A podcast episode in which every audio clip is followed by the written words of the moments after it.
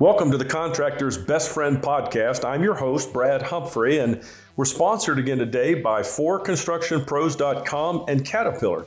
Today, joining me on this very critical topic for many contractors is Lonnie Fritz, Caterpillar Senior Market Professional Construction Industries, with a heavy focus on heavy uh, construction and road building. And Lonnie, we, we've shared a lot of stories over the years on these podcasts, but this one is interesting only because we really haven't talked about it alone. We I think we've hit upon the outside of it maybe around some different podcasts, but how should I implement as a contractor? How should a contractor implement compact technology? And maybe start off with giving us what is it and how far out is its reach? Yeah, so a technology that uh, maybe some of the listeners are not familiar with is compaction technology. Intelligent compaction is another term that is commonly used we're familiar with grade, we're familiar with payload.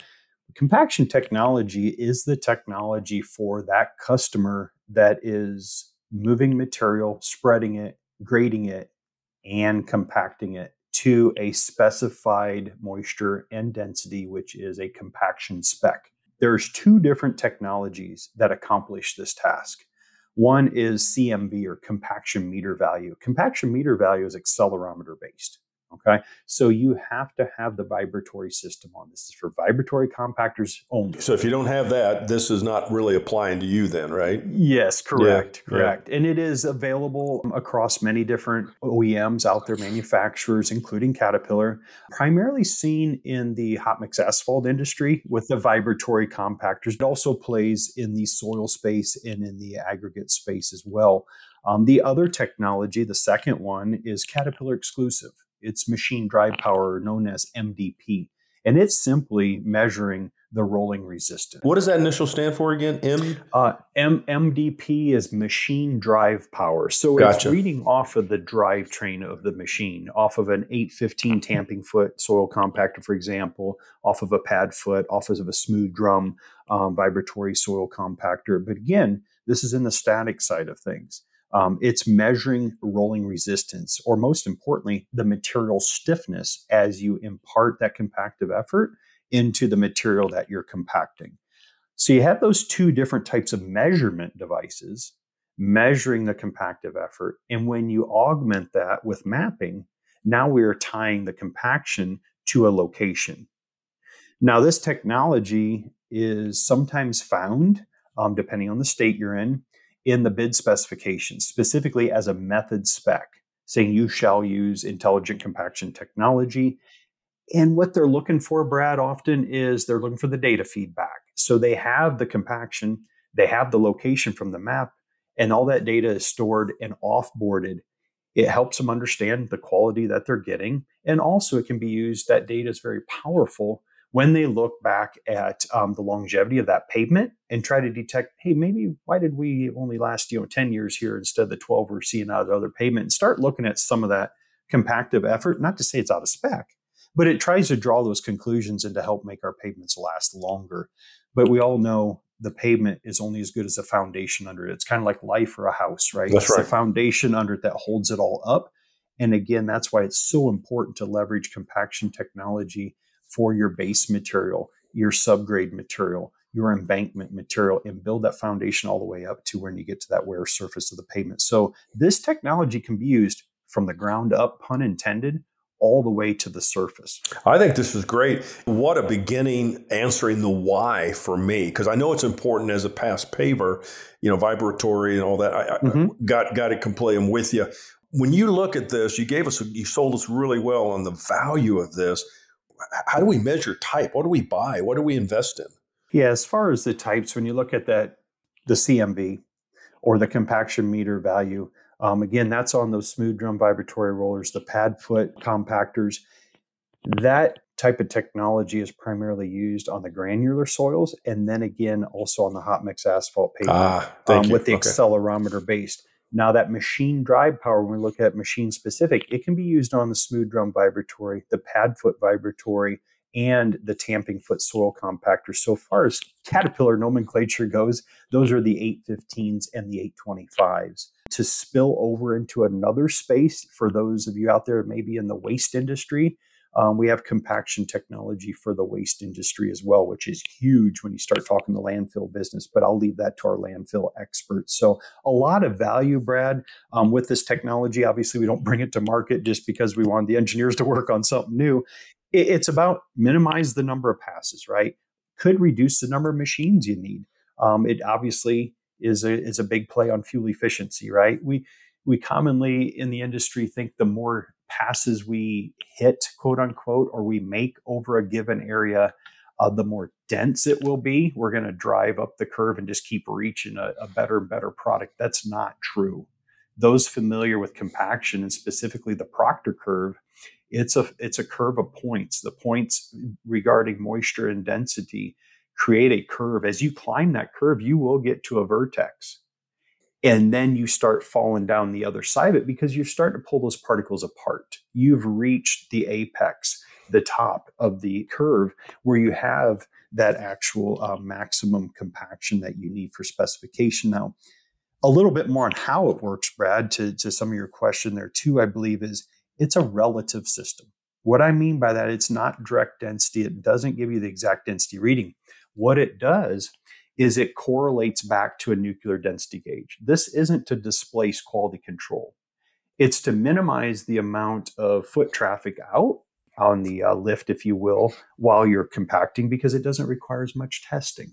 And what that does is it allows you to test me anywhere, per se, is what it is. Because once you have correlated your reading, so for example, if you're reading out a 95, right, it's just a simple gauge in the machine and you're running a standard proctor, let's say, of a compaction of 95, if you have 95 in your machine, you know with the material being consistent, moisture being consistent, that you should be achieving the 95% of standard proctor. Now let's use a different number. Let's say we're on a different type of soil, you're compacting away, you're checking it with the nuclear density gauge, your, your density is climbing, you put seven passes in, you get a reading of 115 you ask the inspector hey what am i getting? They say 95 and a half. But you're at 115 you know then what? Yeah because it's just a relative reading. It's just a scoreboard. And so what is that operator looking for? That operator finally now has the understanding instead of doing all this guesswork do i have density or not? I don't know until when. It's tested. That's powerful. I know now every second of my shift by looking at the gauge that i have compaction or not based on 115, the inspector had a passing test.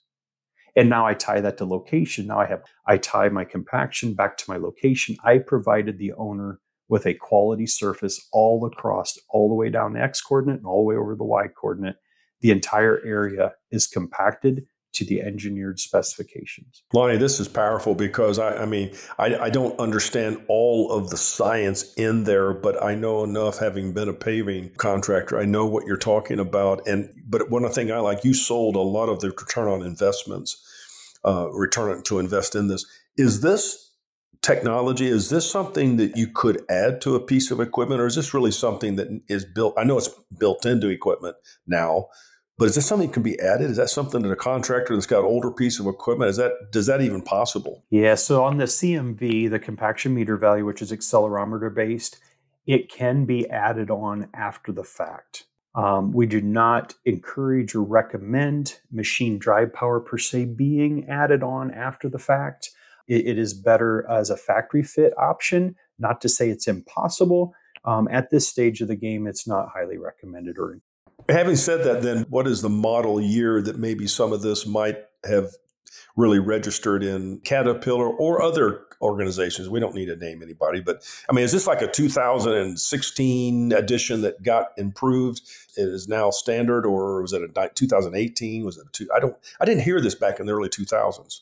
Yeah, and you know, unfortunately, Brad, it's still some of us sleeper today. Technology, okay, kind of where we okay. started earlier. No, that's good. That's honest. I appreciate that. Yeah, you're you're looking back in the in the 2010s per se, you know, and it, it was developed by some of the DOTs. Really grabbed a hold of this. The Departments of Transportation really grabbed a hold of this. It continues to pop up in more and more method specifications as they see the value in it. It is powerful it is insightful. We have customers coming to us doing trials and really falling in love with the technology.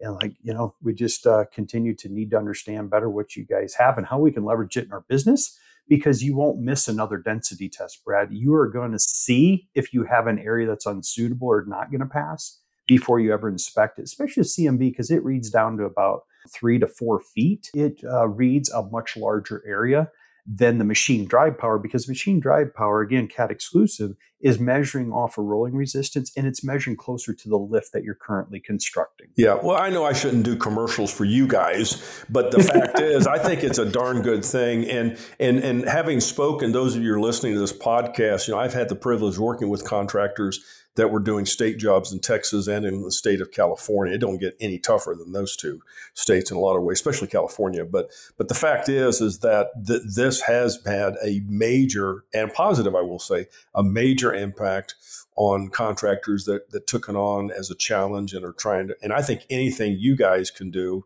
Uh, to up that and improve that, I, I, think it's terrific because you are absolutely, especially in public jobs, this is getting to be, I mean, it's just required it's just required. And if you don't play the game, you're not going to get a chance to go to the table and even compete. Yeah, you know, Brad, uh, compaction. I've seen numbers out there. It's it's minuscule. It's a minimum cost usually to an earth moving operation if you're importing material. And by the time you put all those resources to it, but on the flip side, it's the most important because Brad, you have industry experience just like myself.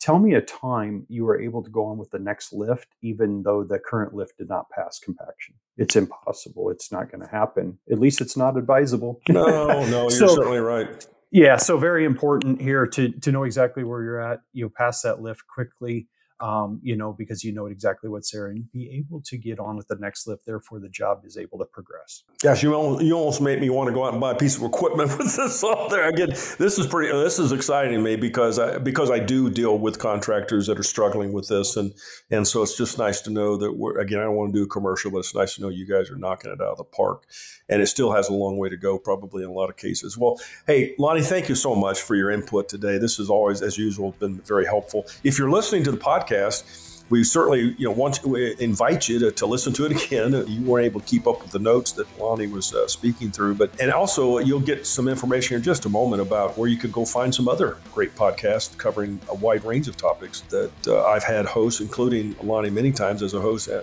guest speakers, and some of these other folks that have joined me on the podcast. So thank you for being here, and as always, from the family here at uh, the Contractor's Best Friend podcast, have a great year. Enjoying the Contractor's Best Friend podcast? Sign up for updates on new episodes on 4constructionpros.com.